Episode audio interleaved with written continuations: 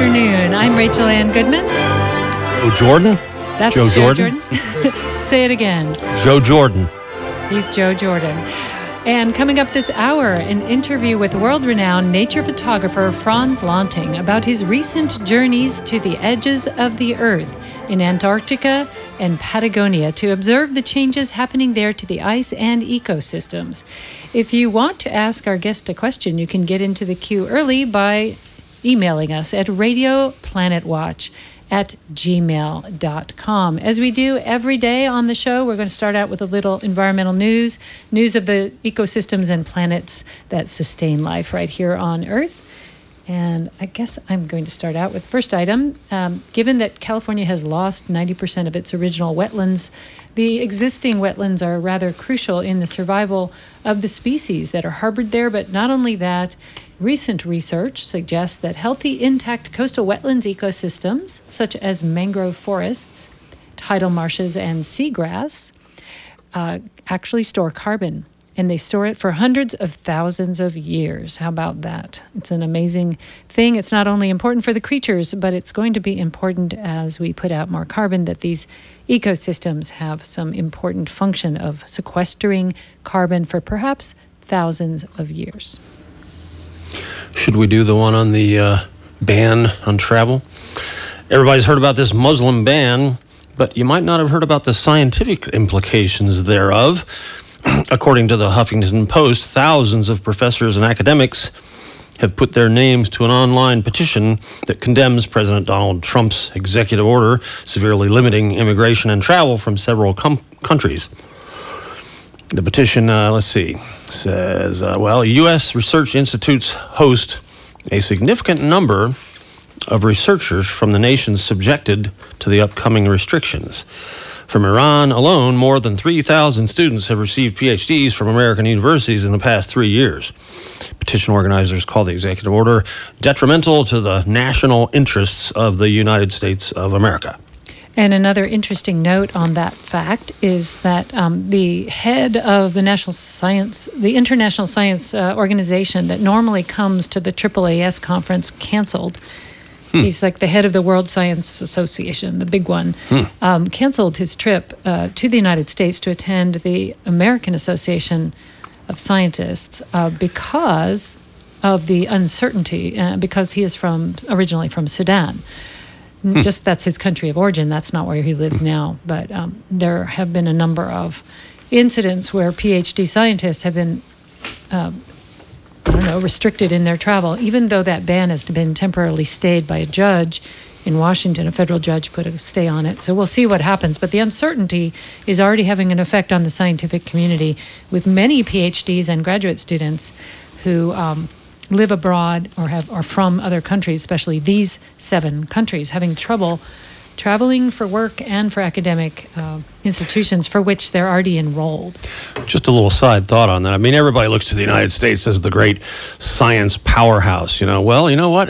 looks to me like we're setting ourselves up to be left in the dust by what the rest of the world is doing, and we're just going to become a little intellectual backwater here if this kind of stuff is allowed to to stand. Well, certainly, part of the scientific community has prided itself on the cross dissemination of information and ideas, the intellectual sharing of, of knowledge. Uh, the knowledge base becomes everyone's knowledge base. So, uh, what will the United States do if it can't uh, cross fertilize with other countries is a huge question, and that's why.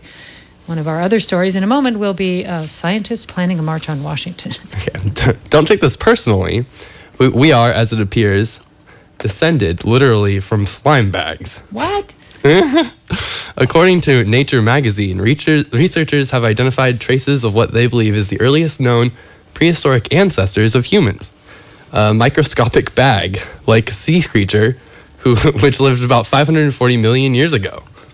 The, this microscopic bag like sea creature was named Saccorhytus, or Ritus? Sac, after the sac Something to do with sacks. Some, Saccharitis. Something named after the sack. That's my great grandmother you're talking about. Please be polite. Um, the, uh, the name came from a sack like feature created by its elliptical body and large mouth. The species is new to science and was identified from microfossils found in China. And that's really cool because they could actually reconstitute what it looked like, and it looked like a bag with a mouth. So I'm sorry, everybody. Um, you thought you were descended from really intelligent apes, but um, if you go back far enough, it's all ber- vertebrates, not just humans. But I thought that was kind of funny, like just to humble us a little bit. We're sack-like slime, slime bags. so next time someone calls you that, say you say proudly, "That's true." Okay, and as we mentioned, um, scientists and supporters of science uh, are planning a march on Washington.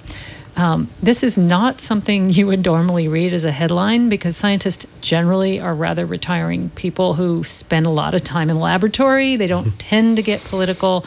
But on Earth Day, April 22nd, there is a march organized, and the organizer's statement reads Mischaracterization of science as a partisan issue which has given policymakers permission to reject overwhelming evidence, is a critical and urgent matter. They say it is time for people who support scientific research and evidence based policies to take a public stand and be counted. Not usually a politically active bunch, this may be the first event of its kind with sister marches planned across the country. Yeah, I think um, that might tell me when I'm going to make my annual sojourn back to where I grew up in Northern Virginia near Washington, D.C.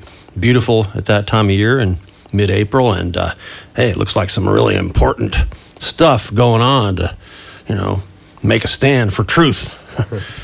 I don't think you have to have a PhD to march, right. nor, nor will they check your credentials. So that's a good thing. Science and science supporters and reality supporters in general. All right, back to you, Joe. Well, let's see. Oh, yeah. Well, um, speaking of which, I sort of wanted to do a word of the week, um, like I did last time, which I think was percent last time. How about the word environmentalist? You know, scientists and supporters of science and the environment.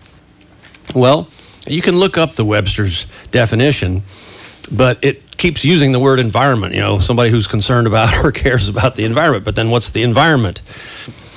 And, uh, well, my definition, my down home, you know, simple down to earth definition is um, somebody who doesn't want to foul our nest. How about that? Somebody who doesn't want to foul our nest. Now, that leads to the question is anybody out there not an environmentalist? There, you'll find lots of people who say, oh, those damned environmentalists. But, uh, well, we're all environmentalists. Nobody wants to foul their nest. Now, this brings to mind a funny story from back here in Santa Cruz, from which we're broadcasting this show. Back in the 70s, when I first came out here from Virginia as a graduate student, there was this oddball fad that seemed to be happening. You'd go around neighborhoods and there were all these jars of water on people's lawns. And I wondered for a long, long time what this was all about. And uh, I don't know, the, the, the word on the street was that people put those there because they don't want dogs to come and pee on their lawns because dogs won't pee near their water source. Doesn't really make sense to me. I think dogs are smart enough to not think that a jar of water on somebody's yard is their water source. But anyway, that persisted for you know a couple of years, and then now I don't see jars of water sitting on people's lawns anymore. But it's a funny little bit of history. Well, anyway, so we're all environmentalists, so none of us want to foul our nests. So hey, that brings us together. Okay. Well, that's a big relief. And finally, another perhaps non-scientific. this is a science show, and sometimes we debunk certain things that feel like science to us. And in this case, Groundhog Day. Oh yeah. Oh yeah. Um, is it really true that if a groundhog comes out of his nest and uh, casts a shadow, certain things will be sure to happen in the weather? How does he have that much power? I want to know. And where does that come from, Joe? Well, there's this great quote. Um, I just ran across the tiny print. Only in America do we accept weather predictions from a rodent, but deny climate change evidence from scientists. And uh, just to tell you about Groundhog Day, by the way, it's a cross quarter day. It's a day midway between a solstice and an equinox.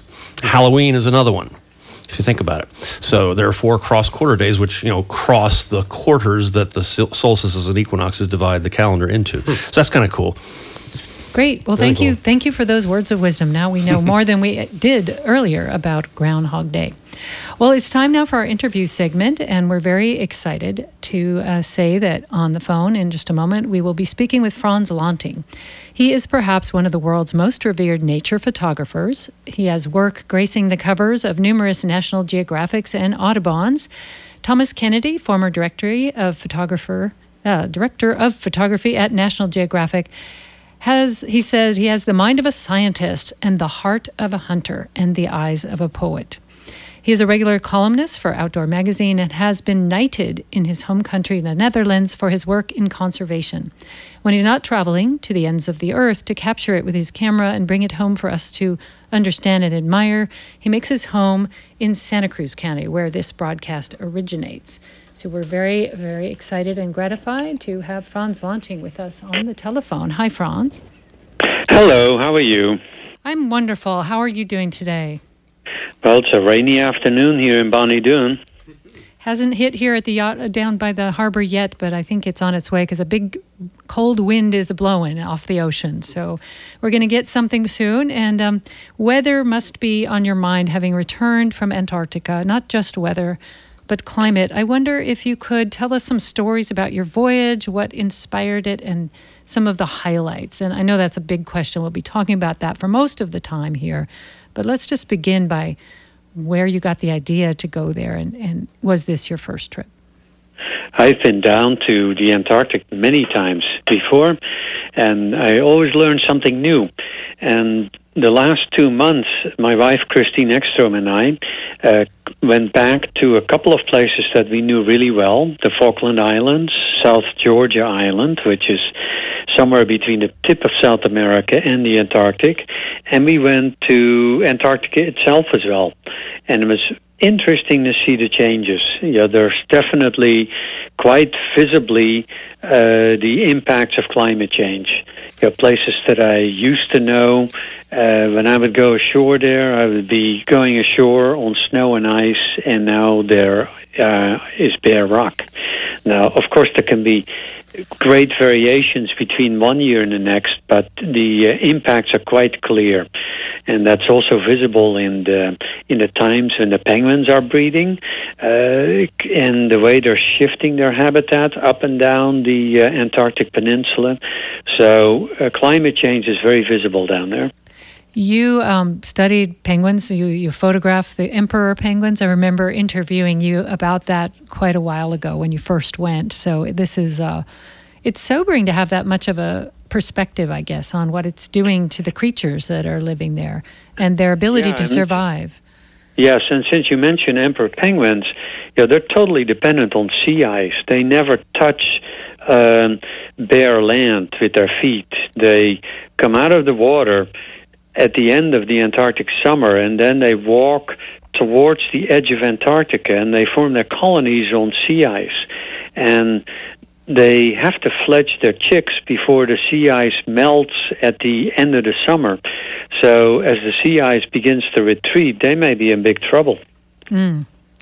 You um you dedicated your voyage, I think, or at least uh, modeled it somewhat, hopefully not specifically exactly, off of Shackleton's expedition. Yet he would have found a different climate, would he not, uh, than the one you found in your latest trip there?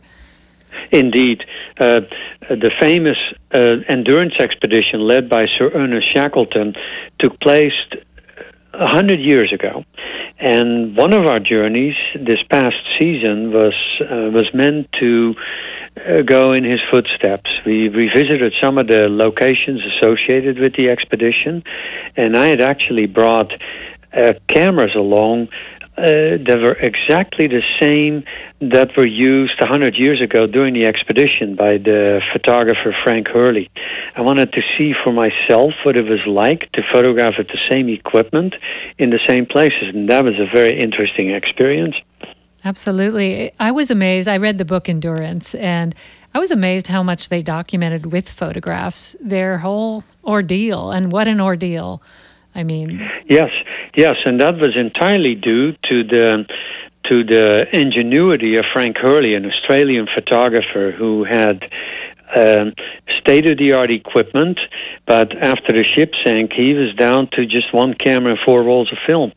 And the rest is history, as they say. So I went down with the same camera and also with a couple of rolls of film and found Hurley's footsteps in a number of places. And during the show that we're going to do on February 11 at the Rio Theater, I'm going to share some of the results with people. wonderful. I, I can't wait to see that. It's going to be a fantastic uh, show. And, you know, some of your more amazing, beautiful. They're all amazing and beautiful. And we're showing them on our um, feed. If people are watching live, there's a slideshow from your front page of your website going. And one of the photographs that's going by is of, if you look closely, penguins, but they're dwarfed by these giant blue ice um, formations that are gorgeous in their complexity. Hey, Frans. Uh, hi, uh, and hi, Chris, if you're there. Um, people might be wondering where you're from because you have this interesting accent. I think I know, but maybe you'll just you can just tell us uh, your background. Yeah, I've, uh, I'm originally from the Netherlands, but I uh, came to Santa Cruz many years ago uh, to do research at UC Santa Cruz. And even though I'm cha- I've changed careers, uh, I still like living here. Some more um, stories from up there. I'd love to hear um, how you get up there. You know, what is your vehicle of choice to get through the ice? And, and isn't it still quite dangerous, even though we imagine that it being ice free certain parts of the year? There's certainly incredibly inclement weather. Tell us a little bit about what you saw, not just through your lens, but through your eyes.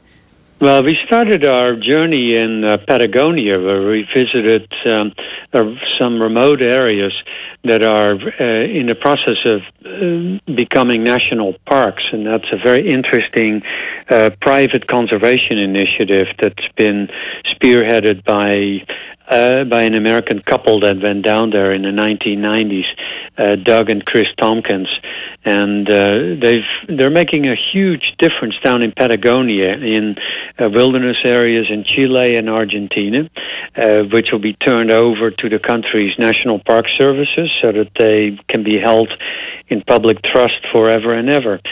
So we flew down there, and then locally you get around by by vehicle. But in order to get to the Falkland Islands or to South Georgia, there's only one way to go, and uh, that is by ship. Uh, yeah, South Georgia is a very remote uh, part of the world. Yeah, there is no airstrip there. You cannot fly there.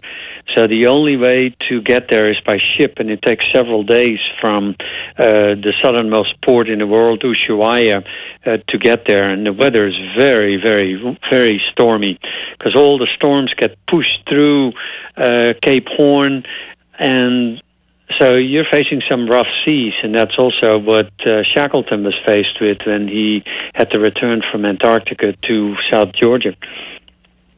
Yes, he did. And um, I remember them calling that the Roaring 40. I was down in Peninsula Valdez in Argentina, and it yeah. was the, the wind just kind of never stopped blowing. Um, so, did you see icebergs? When, how far out did you have to be to start seeing the big, you know, giant ship sized and continent sized icebergs that start to show up in some of your photographs? Uh, you need to be south of South Georgia Island to get into the latitudes of the 60s, and when you're uh, getting to the peninsula, you're you're surrounded by ice. Uh, but we also went into the Weddell Sea, which is a little bit to the east of the peninsula, and half of the Weddell Sea is still frozen. But uh, because of climate change, uh, bigger and bigger stretches of open water form in summer. And uh, one of the more spectacular things that we found were the remnants of uh, one of the largest icebergs to ever break off from Antarctica.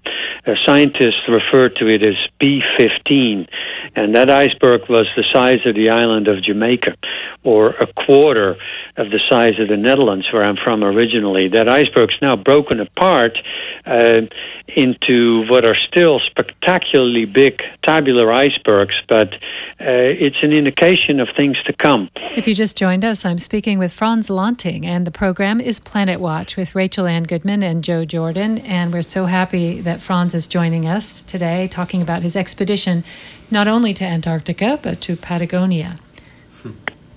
And Frans, you know, you're known for beautiful and stunning photographs of uh, wildlife and nature, but uh, as you always tell us at these big public shows you give, there's a lot more behind it than just you know pretty pictures. You're, you are a great environmentalist. I don't know if you heard our little segment just before you came on about the meaning of the word environmentalist, but and in fact, I believe you may have been blessed, as were both Rachel and I, by the late great Ken Norris um, in your life. Uh, and tell us a little bit about your concerns and cares and passions about the environment.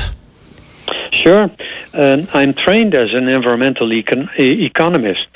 So, uh, in earlier on in my academic career, I try to reconcile the, the sciences of uh, economics with the science of ecology. How can we evaluate nature in a way that uh, policymakers can incorporate uh, those considerations in their um, in their decisions. Uh, and but since I switched to photography and speaking out on behalf of the natural world, you know, I do that more artistically, but also through presentations like the one that we are now preparing for February 11th um, at the Rio Theater in Santa Cruz. So to me, nature does not exist by itself. You know, we are uh, we are embedded in the womb of life, if you will, and uh, yeah, the planet is shrinking very quickly. Uh, we can get any, everywhere now, and we're also seeing everywhere the results of our collective presence on planet Earth. And I really think that the next generation is in a very critical position to see if we can steer that back towards a more sustainable existence where people and nature can uh, can coexist together. Well, we can certainly uh, pray and hope that's the case because without that, um, we don't have much of a future. So let's let's hope that the work is penetrating beyond, um, you know, pretty pictures. They are gorgeous. They're art, but they're also representatives, sort of ambassadors from these places. Many of us will not get to go. I, I hope to get there all the way to Antarctica, but I may not, and many of us won't. So in a way. Um, these creatures, these beautiful creatures that are so exquisite, there's no end to their complexity and beauty, are speaking to us through your lens. Do you feel that way sometimes as the, the in between, the go between between the civil, so-called civilized world in the cities and these creatures that you know we'll never see? Yes, very much so. I I regard myself as an ambassador for uh, for all these amazing communities of wild animals that um, that have no voice otherwise. So I think it's really important that um, photographers and filmmakers and journalists and uh, and writers, uh, you know, all uh, pass on their experiences in a way that make them accessible and relevant for people who uh, who live in other parts of the world. And I think the biggest lesson that I've learned from all these decades of you know, working in remote parts of our planet is that uh, what we used to think of as uh, disconnected places beyond the horizon nothing's beyond the horizon anymore. We are all connected on this planet. It is round. And everything that swirls around in the water or that swirls around in the air uh, you know, travels from one continent to the other.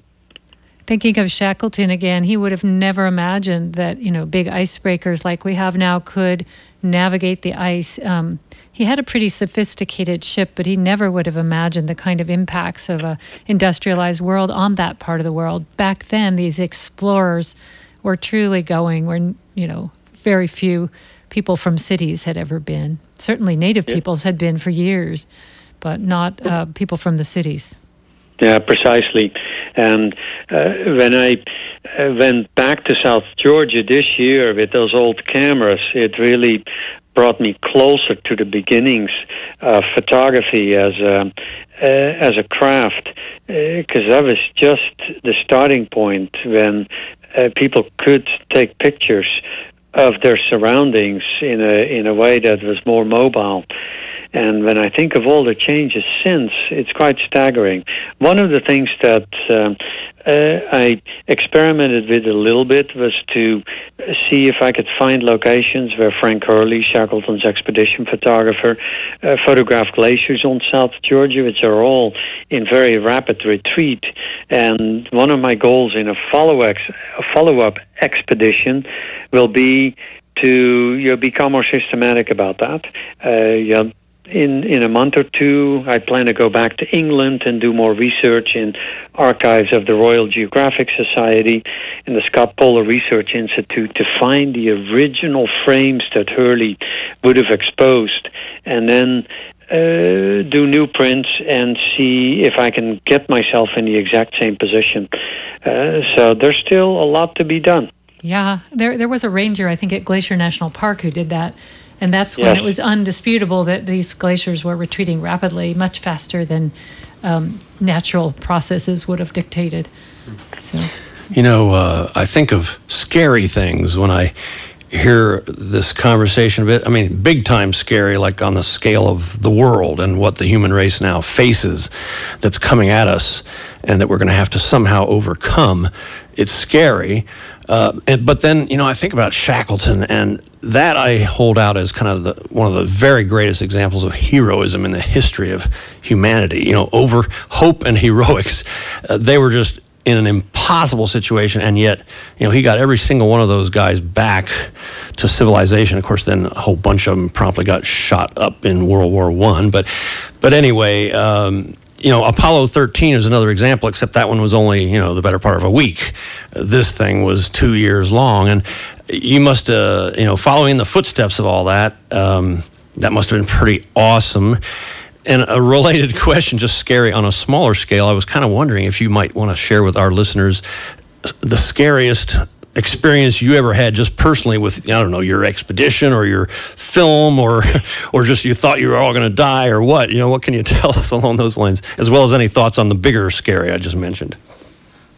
Well on a previous expedition to South Georgia Island uh, yeah, I came down with malaria. This was quite a few years ago, but that was a um, a rather harrowing experience because you know who thinks of bringing malaria medication with you when you go to the Antarctic? But I traveled uh, uh, quite quickly from uh, tropical Africa uh, back to California, and then packed my bags and went down to uh, South America, where I boarded a ship bound for South Georgia Island, and uh, I didn't realize that I had contracted malaria, which has a six-week incubation time, until I was camping out uh, in a king penguin colony, and there I was at my tent and and food for a week while the ship that had delivered me there uh, went around to explore another part of the island, and I was by myself for uh, yeah for nearly a week, and that was not a nice experience. I almost didn't make it out. Wow, I can't imagine thinking that malaria bugs could survive the sub-zero conditions. That's pretty surprising. Yeah, that's a new one on me. yeah, wow, you must uh, you must have a tough fiber in your body to be able to withstand all of that and being a, all alone doing it. so, yeah. yeah. Yeah. Wonderful. And we will mention we are talking with Frans Lanting, famous nature photographer and uh, traveler around the world. And if you'd like to ask him a question, we have about five more minutes of the interview. You can write to us at radioplanetwatch at gmail.com. And um, we can take your calls and questions. Not calls. We can take your emails and also chats on the Facebook page if you like. I remember, Frans, you had another story. Maybe you could retell because it was stuck with me all these years. I think it's been 15 years since you told me this. You were uh, photographing lions, I believe, in the Delta somewhere in Africa, and you were in a blind. Uh, maybe you were actually photographing wildebeest, but you were in the mud somewhere and they were jumping over your head, and you got a really good shot. But the kind of um, discomfort, let's say, you have to endure to get the right shot is something most of us non photographers probably really don't get.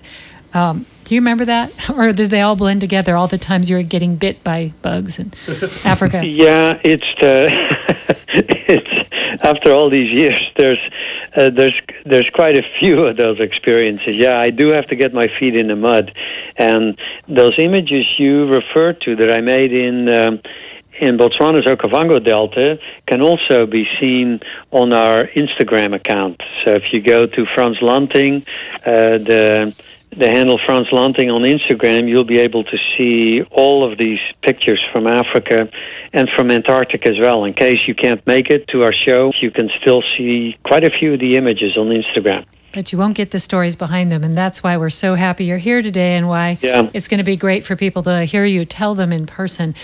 Hey, Frans, I got one for you. Um, let's see. Well, you've been just back from Antarctica for a fairly short while, I guess. Uh, but you can tell us the exact time. But I have a colleague, for, former colleague over at NASA Ames, who will probably be on this show. She's an expert on Mars, and she's gone to the Antarctic a lot.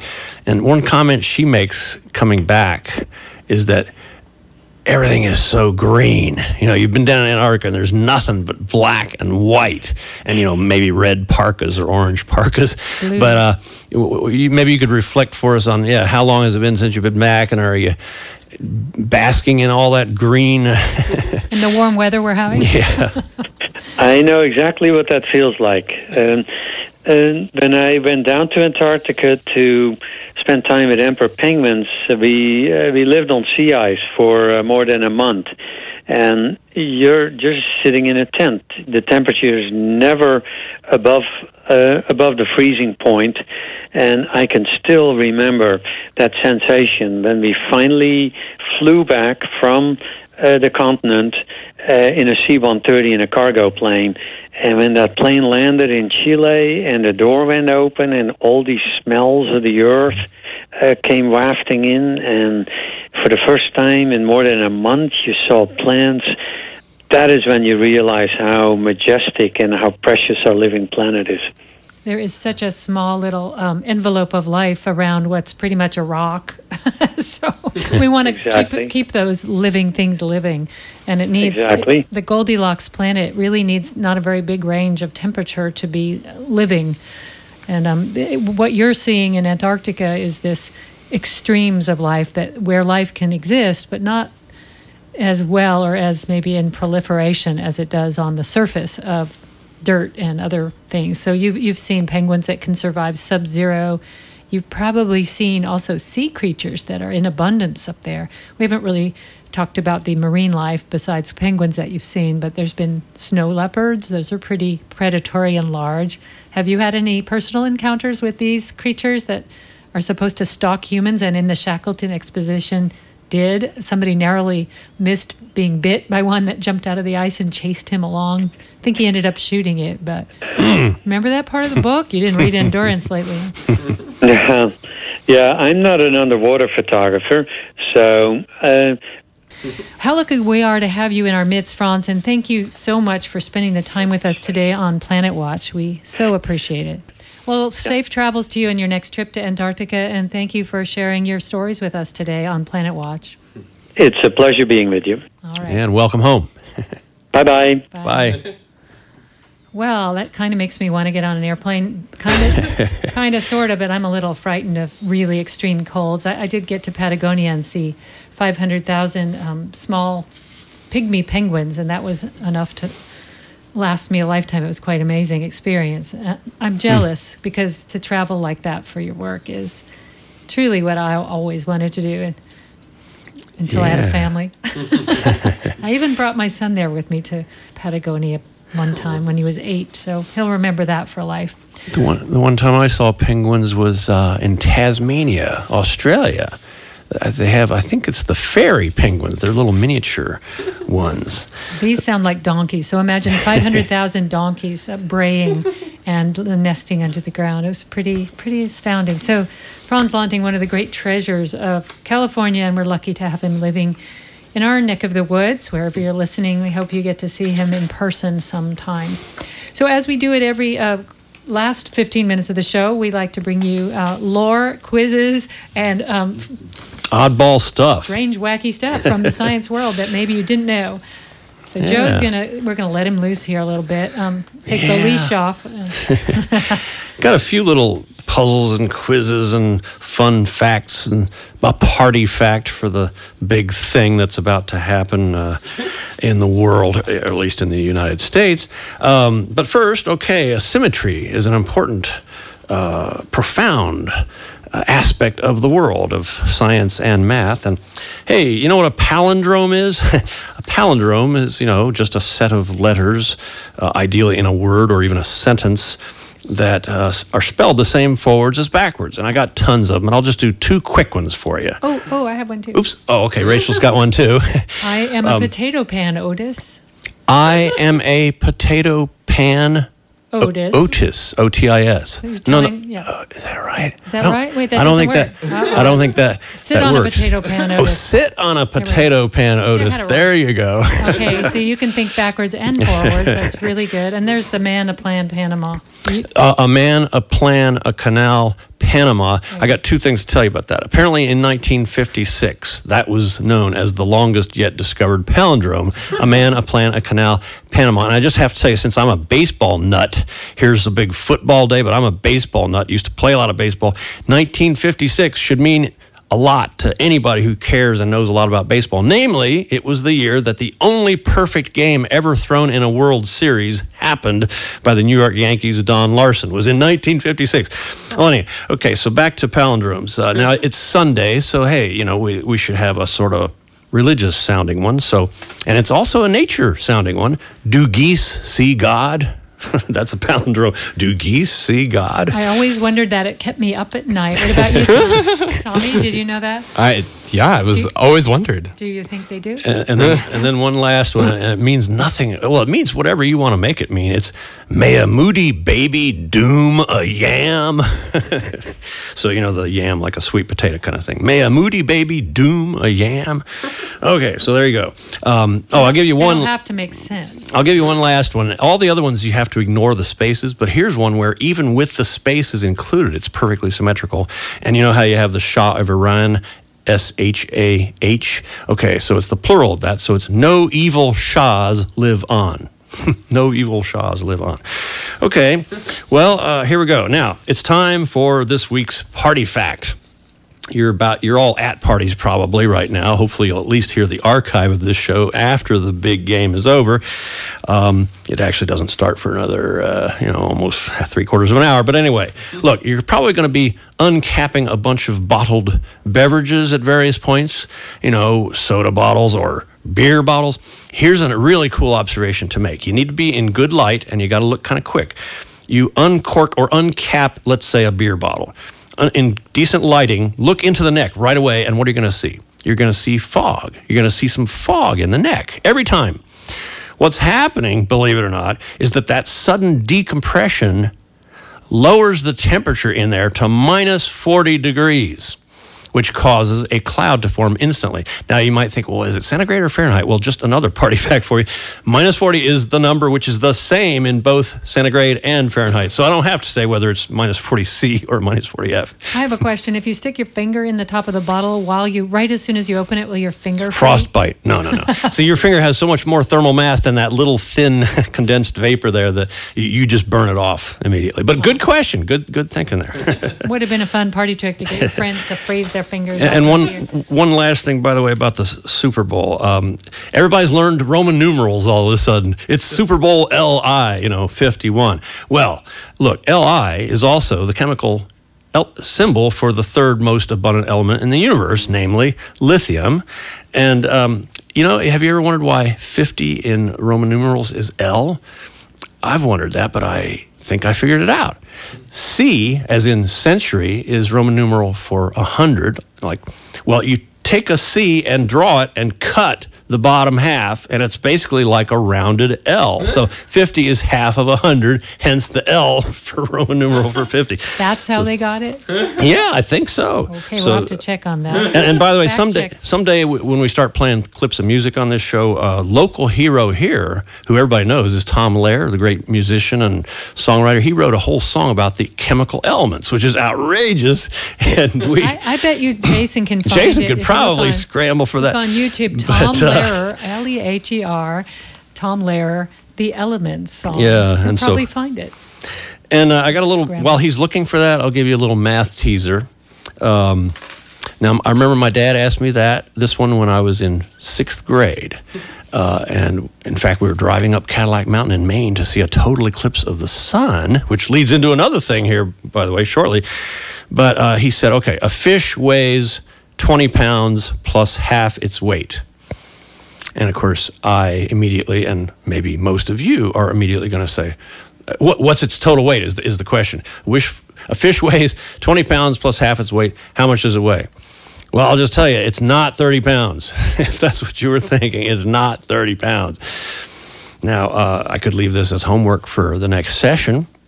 But why don't you, if, if you don't want to be given a hint that's going to really give it away, then close your ears for the next 10 seconds, okay? Here we go. Here's the other way of phrasing it A fish weighs 20 pounds plus the other half of its weight. Hey, I think he's got the Elements song, maybe. Okay, uh huh. Which part? Should we play it? Yeah, I'd love Uh, to. it's, it's maybe kind of a long song, but. Um, you know, uh, uh, two, three, four minutes. I don't know. Let's let's do it. Li- as long as lithium is in there somewhere. Thanks, Jason. See if we can get it up on the console. Do All right.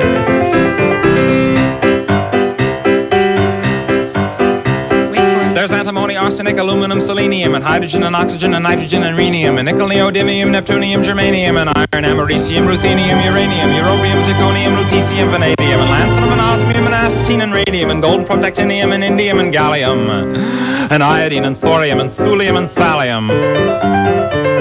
There's yttrium, ytterbium, actinium, rubidium, and boron, gadolinium, niobium, iridium, and strontium, and silicon, and silver, and samarium, and bismuth, bromine, lithium, beryllium, and barium.